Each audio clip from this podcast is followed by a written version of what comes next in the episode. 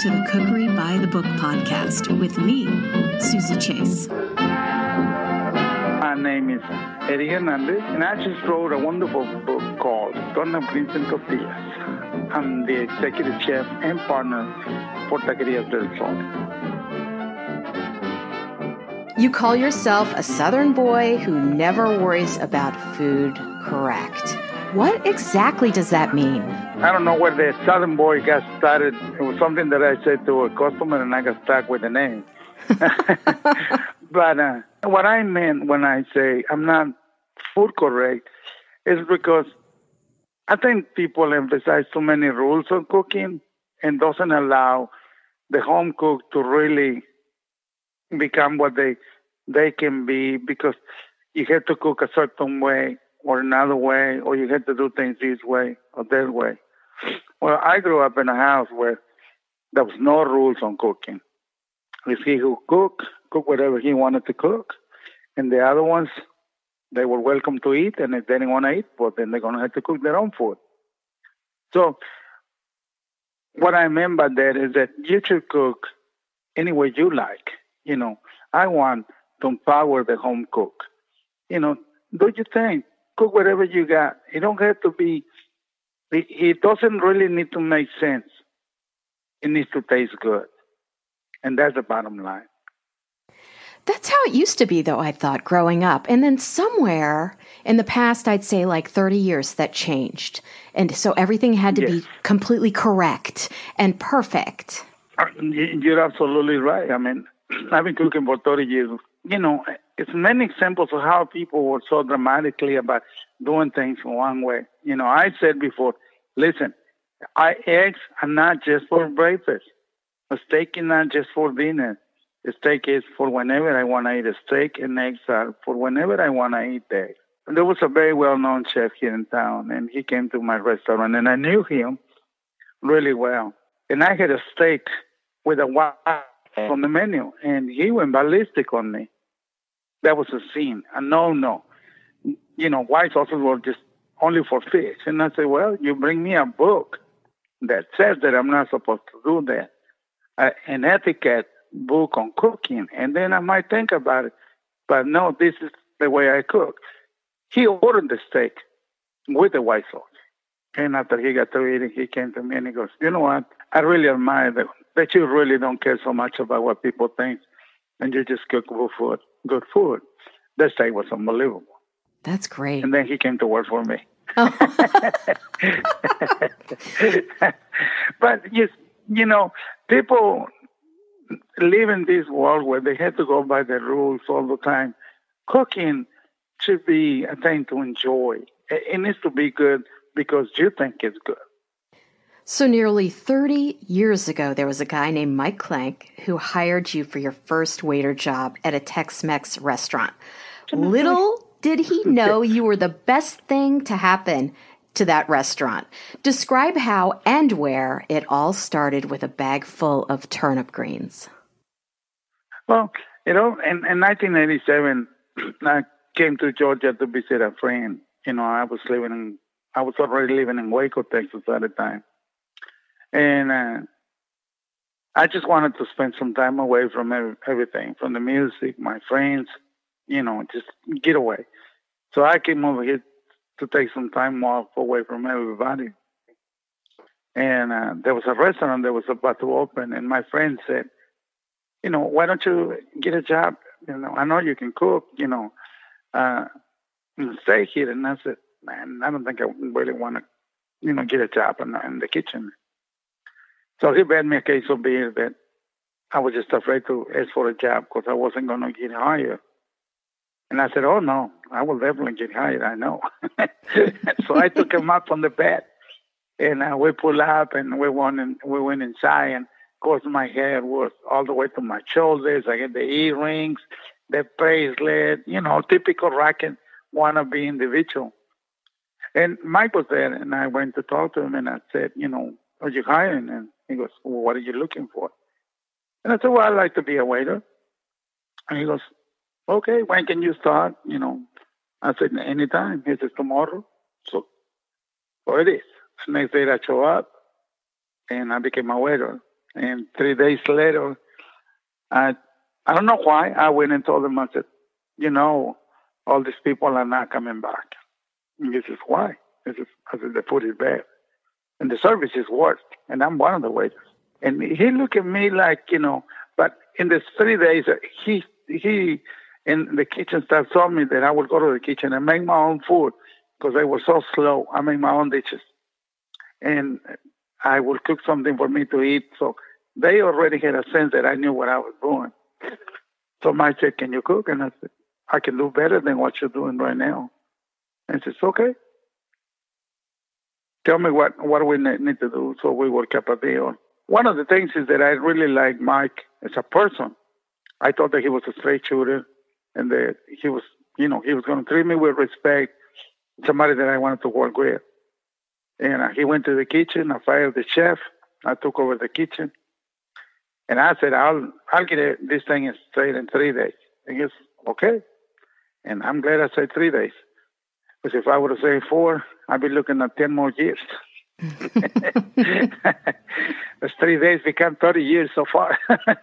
I'm still in the kitchen. I didn't want to do it at the beginning, but now I love it. Wow, it's crazy how moments like that change your whole life. I'm telling you. I mean, it's, it's sometimes it's unreal. I just can't believe, you know, that him and I we've been working for so long. As an example of your creativity, tell us the story about the bag of turnip greens.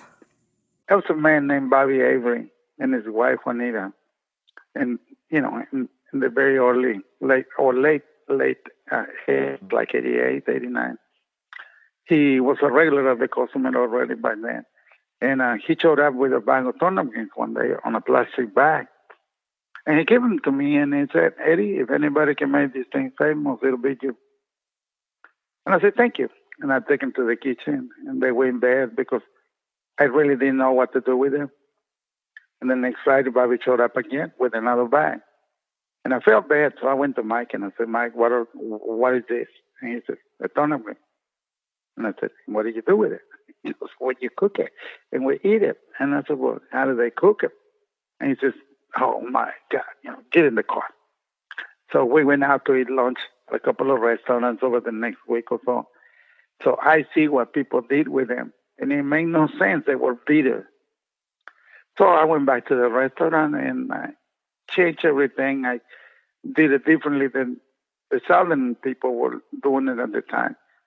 And I got a lot of grief because I didn't cook him the way everybody else did. Uh, and I said, well, I don't care. I mean, you know, if you don't like it, you don't have to eat it. You know, but this is how I, I, I do it. And I refused to make cornbread. I said, no, because we eat them with tortillas in Mexico. And that's a true story. I mean, this is, we're talking 1989.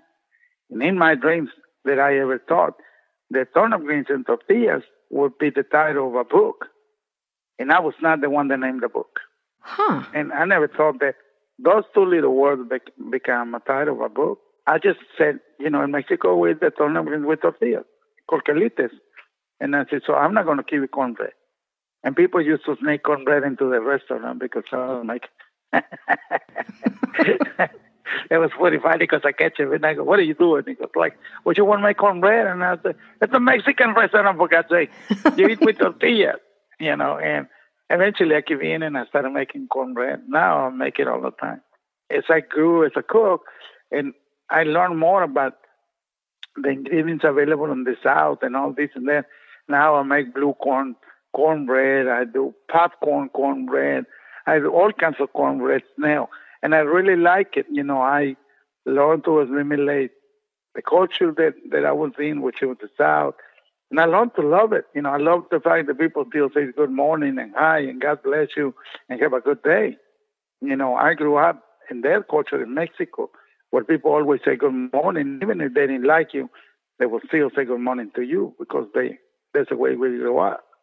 And uh, and here we are 30 years later. The recipe has never left the restaurant. It's been on menu ever since. What's your favorite type of avocado, and what do you look for when you're buying avocados? Well, we always try to use Hass.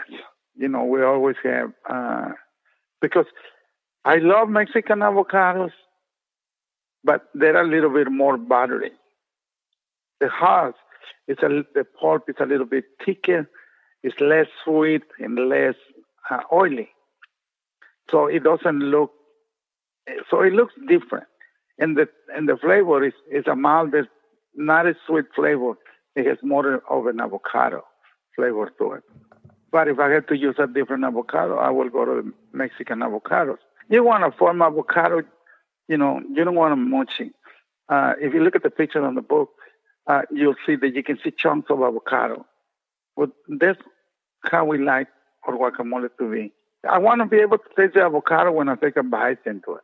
I want to run into a piece of onion or a jalapeno, you know, and and that gives me another burst of flavor in it. The jalapenos are roasted, not not roasted but warm.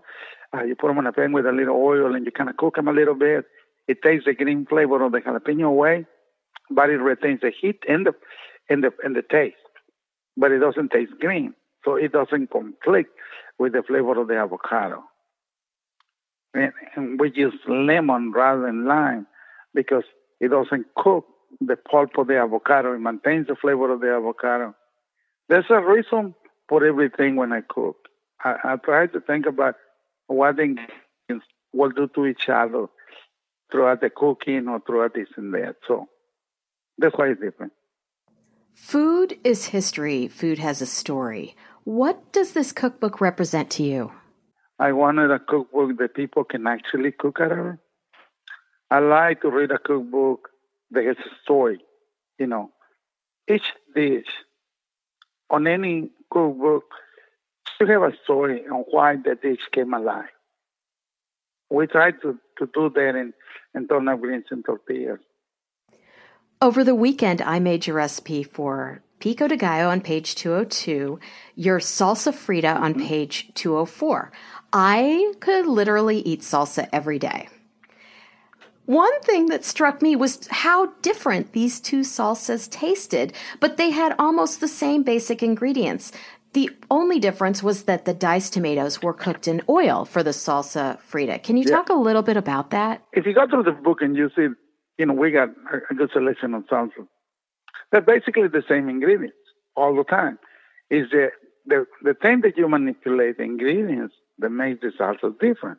Even if all the other ingredients are the same ingredients, the fact that the jalapeno is cooked differently will affect the flavor of the salsa. But then you take the tomatoes. So you keep everything else the same, eh, but now you're going to fry the tomato, or you're going to boil it, or you're going to steam it, or you're going to burn it.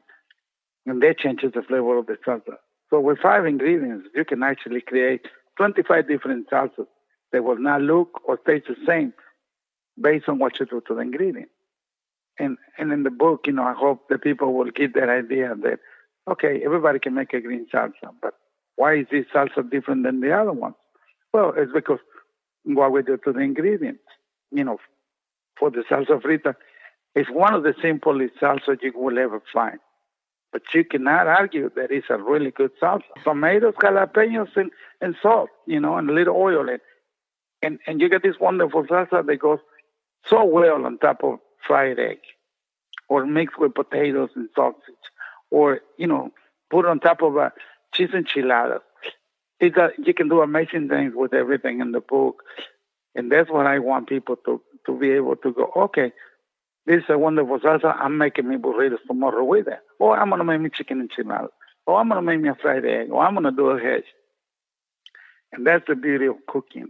When you learn to use what you have in ways that are different than the one before. And then you start growing as a cook, and eventually you become really good at it.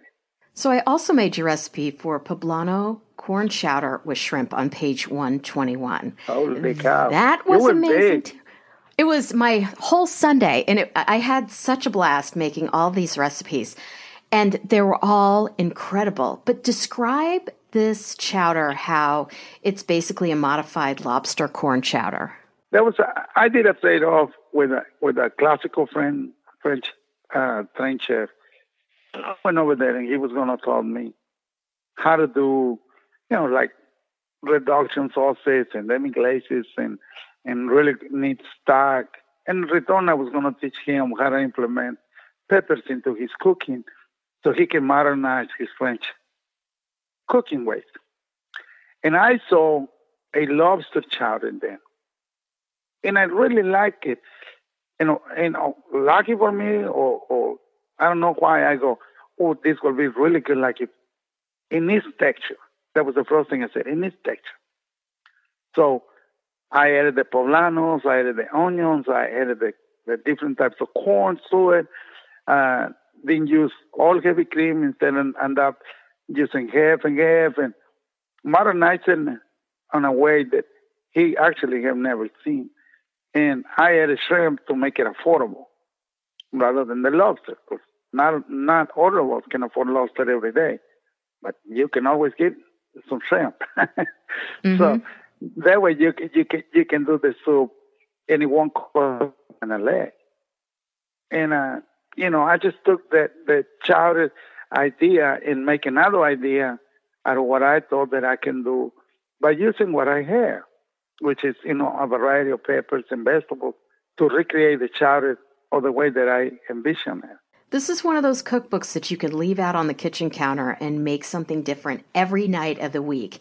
That's why yeah. I love it. That's probably the biggest compliment I got so far. Because I always said, I, I said this to Susan Puckett. I said, Susan, I want a cookbook for the kitchen. I don't want a cookbook for the coffee table. So before we wrap up, can you talk just a little bit about Susan Puckett and what she had to do with this cookbook and how you know her? First of all, she should be lucky that I didn't kill her when we got started. we clash big time. You know, she's she's a food editor. She knows all about correct food and politically correct recipe, and I'm not. And you know, she was going, well, you know, you have to do it this way, and I go, no, I don't have to do it that way. And so we had a hard time from the get go until I said, let's do something. I, I want you to start making the recipe. I want you to test them. And she's quiet, and I said, that way you can get in my head and you can really see how I think. Because the way you you think the way you cook is not the way I see it. Let's get started with a little something simple, and then we'll progress from there on. And so I got her to start cooking the recipes and when she did one, not the way I said so, I cut her. And I, I got so mad. And I said, you can't not, you cannot change food without even knowing what it's supposed to taste like. Make it the way it is, then you can change it. You have the power to do it the way you like it later, but you have to trust me. I said, because I trust you. I know you're going to write a good book, but you have to let me write the, the, the recipes. So she started cooking and eventually she became my friend. And you know, but but halfway through the process, you know, she was already going like, "Oh, we need to put that recipe on the menu. Oh, we need to put that other recipe on the menu. Oh." And then finally one day I said, "Susan, we are not writing the Bible. Come on, you got to stop it. You know, this is this is what we want to put in the book. This is what you know what everybody thinks that we should do." And I agree with some of them and uh, and then we started working really good, and and we got we got into it. and We really want to work hard on it. We worked really hard for the last year, and then you know we got through, and it was a, like a letdown. It's like there's nothing else to do with the book, and it was like I really want to keep on cooking.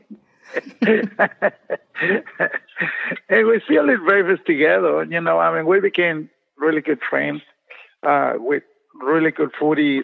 Foodies, the two of us, we enjoy uh, try, trying new things, you know. And I think she learned a lot about cooking by working with this book. As a writer, I don't think she needs any help. As a cook, yes, she needs divine intervention. But nevertheless, she, she can cook out of turnip greens and tortillas. Where can we find your restaurants? Uh, we, we have uh, four in, in Atlanta. In the city of Atlanta, we have four. We have one in Athens. We have two in Nashville. And if you go to taqueriadelsol.com, all the locations are listed there with the hours of operations for all the restaurants. And where can we find you on social media? Uh, you can find me on on uh, Eddie Hernandez uh, on Facebook or Chef Eddie uh, one. Uh, Taqueria del Sol uh, on Instagram and on Twitter at Chef one thirty five. As your grandmother said, if you want to eat it, then learn how to make it for yourself because I'm not going to be here one day and who's going to cook it for you? And with Exactly. that, I thank you for learning and writing this cookbook and coming on Cookery by the Book podcast. Thank you so much. Follow me on Instagram at Cookery by the Book. Twitter as I am Suzy Chase. And download your kitchen mixtapes, music to cook by, on Spotify at Cookery by the Book. And as always, subscribe in Apple Podcasts.